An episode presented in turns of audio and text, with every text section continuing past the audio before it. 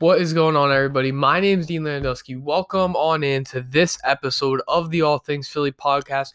And today we're going to be breaking down the first half of the 76ers season and what I think can happen the second half of the season leading into the playoffs. Um, as the first half of the season is officially over. All Star game was yesterday. Um, and, and I just want to break down everything that's happened so far with this Sixers team. It's been a while since I've done a Sixers podcast, been super busy with school and sports and things like that. So really, haven't had a lot lot of time to do podcasts. Um, so just trying to do it when I seem is necessary, like one I did on the Carson Wentz trade, the um position preview series I'm doing for the Eagles, new episode on that coming soon. But I wanted to take the time to do a 76ers episode. It's been a while, halfway point of the season. It's time to talk about this Philadelphia 76ers team. And this team, I am absolutely in love.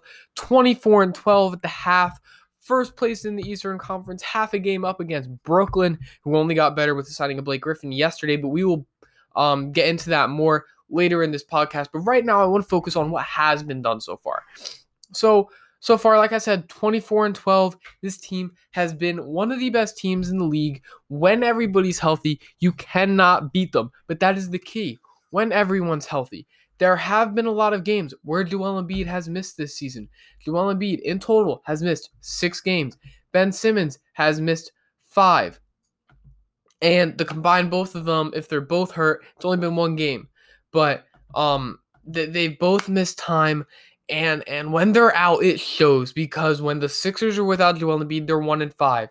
When the Sixers are without Ben Simmons, they are two and three. And when they're both not playing, they are 0 and 1. So it shows how valuable these guys have been to this squad this season. And there are other guys that have been extremely valuable. Tobias Harris giving you 20 points a night, seven uh, rebounds, and three assists, averaging on the season in 31 games. He has been elite this year, an all star snub, in my opinion. And again, Joel Embiid averaging 20, 30.2 points, 11.6 rebounds, 3.3 assists. MVP type of numbers. Ben Simmons, I think he'll average a triple double by the end of the season 16 points a game, 7 rebounds, 7 assists in 31 games. Guys, these dudes have just been straight up balling this year, and nobody can convince me that this team will not come out of the Eastern Conference because no team has shown me that they can so far. I've got a I live in New Jersey, used to live in Philly, live in New Jersey now. Got a bunch of Nets and Knicks um friends that are fans of the Nets and Knicks. Um, and they're talking all the smack. These Knicks fans are delusional. They're barely above 500 and haven't been good since Carmelo Anthony was in his prime. And they're out here talking like they're one of the best teams in the league. Shut up. You've got Julius Randle and RJ Barrett. Julius Randle, a dude that's only been good for half an NBA season his entire career. Not taking anything away from that. He's been amazing this season, which is why he's an all star. But I've got people telling me that he's better than Ben Simmons. Bro, he's been good for half a year. If he's good for five, six years consistently, come talk to me. He's been good for half a season. Half. RJ Barrett is not proven yet. He's not. Not that he's not a good um not that he's not a good player and not a good talent, but he hasn't done anything yet worthy of giving that label of a great player. Knicks fans, I don't know. I don't know. They're ridiculous.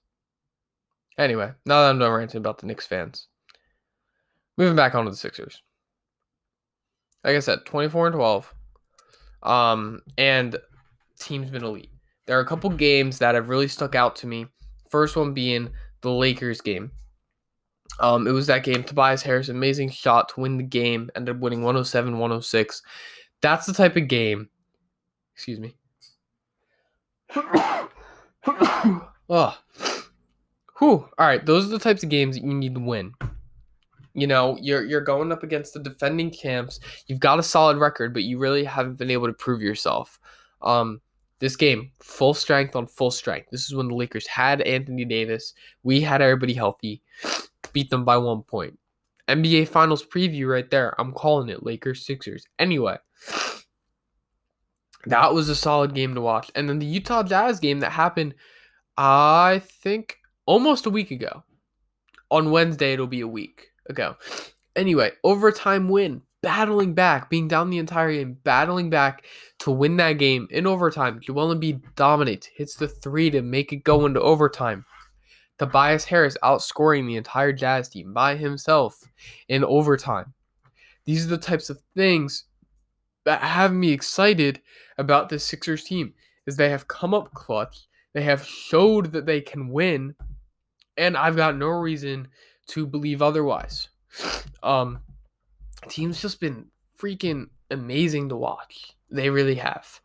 Um, that's all I've got on the first half of the season, honestly. Like I'm not gonna go super in depth on anything. This team's just been elite.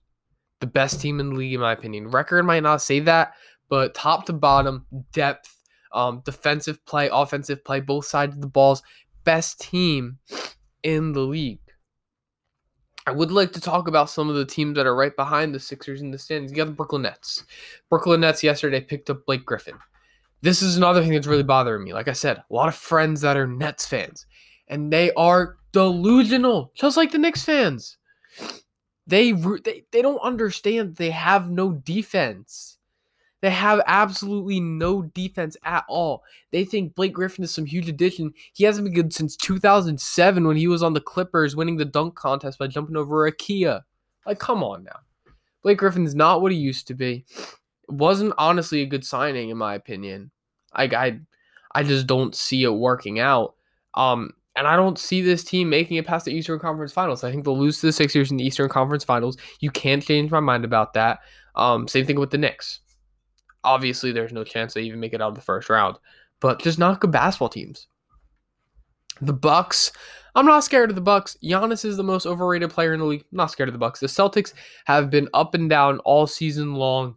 Um, not scared of the Celtics either. I think we are the clear favorite to come out of the Eastern Conference. You know, I mean, the Heat, the Hornets, and the Raptors are all in the playoff picture as of now, too, but none of them are going to do anything. Let's be real here.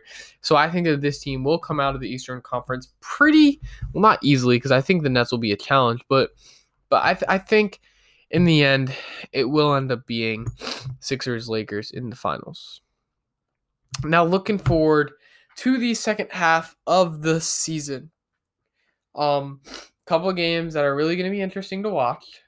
You've got Tuesday, March 16th, Knicks Sixers.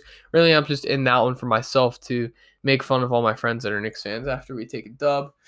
Um, you've got that one. You got the Bucks Sixers. The next game on Wednesday, March 17th.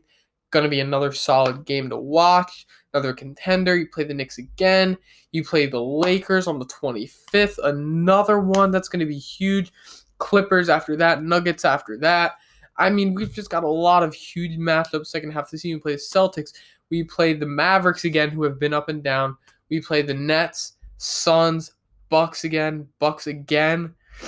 Um, and and that's those are the teams we're playing this season, second half, playing the Heat again. But a lot of good matchups. Um, and this second half of the season is really going to be a prove it. You did in the first half, great. Continue to do it in the second half. Prove that you're good.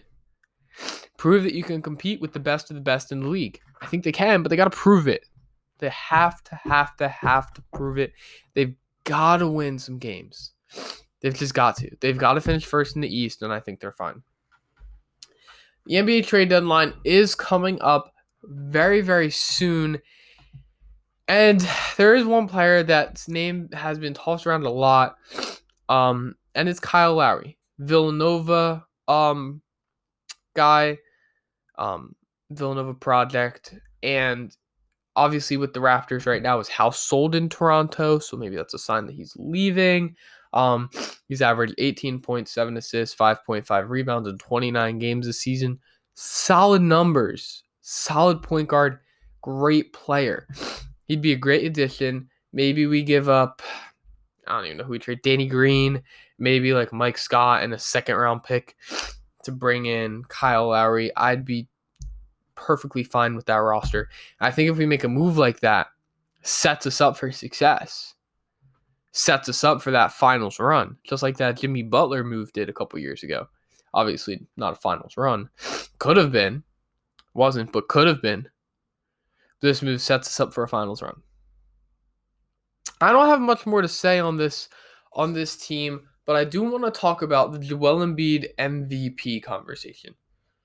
You cannot tell me that Joel Embiid is not the MVP of the league. People are saying Bron should win MVP.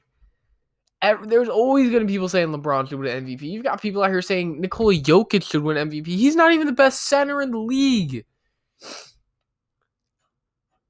Joel Embiid has been dominant this year, clutch, coming up in big situations. There is no stopping him. There really isn't. You cannot stop Joel Embiid. Nobody on any NBA team can guard Joel Embiid except for Ben Simmons, but it doesn't matter because he's on our team.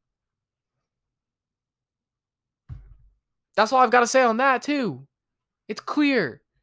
Joel Embiid MVP. I'm making t-shirts. I'm I'm I'm gonna start a merch line for the All Things Philly podcast. I've said we're gonna get the Fire Howie shirts. What other ones have I said? The Fitz Magic t-shirts if he comes to Philly. Joel for MVP 2021. Hey, we're gonna start the merch line. But Joel Embiid for MVP 2021. I'm calling it now. Um, I should ultimately just do a mic drop and end the podcast right there, but I am not going to because last thing I want to talk about Joel Embiid and Ben Simmons were both selected into the All Star game. Neither of them could play because their barber tested positive for COVID and they wanted to look fresh for the All Star game and they were out due to contract t- contact tracing. Fortunately, they've continued to test negative and they're both back in Philadelphia and it looks like they should be good to go for Thursday's game in Chicago. But we will see. Um, let's hope nothing is too serious with that situation.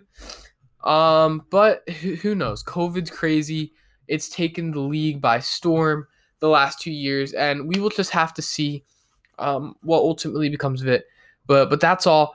My thoughts on the first half of the season and my thoughts on what the team needs to do second half of the season. Kyle Lowry, Joel Embiid for MVP 2021. Thank you all so much for listening to this episode, of the All Things Philly podcast. Don't forget to follow us on Instagram. If you're watching this on YouTube, subscribe, hit the like button, um, follow us on Spotify, and turn on post notifications for Instagram so that when we post about a new episode, you are the first ones to hear about it. Thank you so much for listening. This is the All Things Philly podcast, and I will see you guys soon.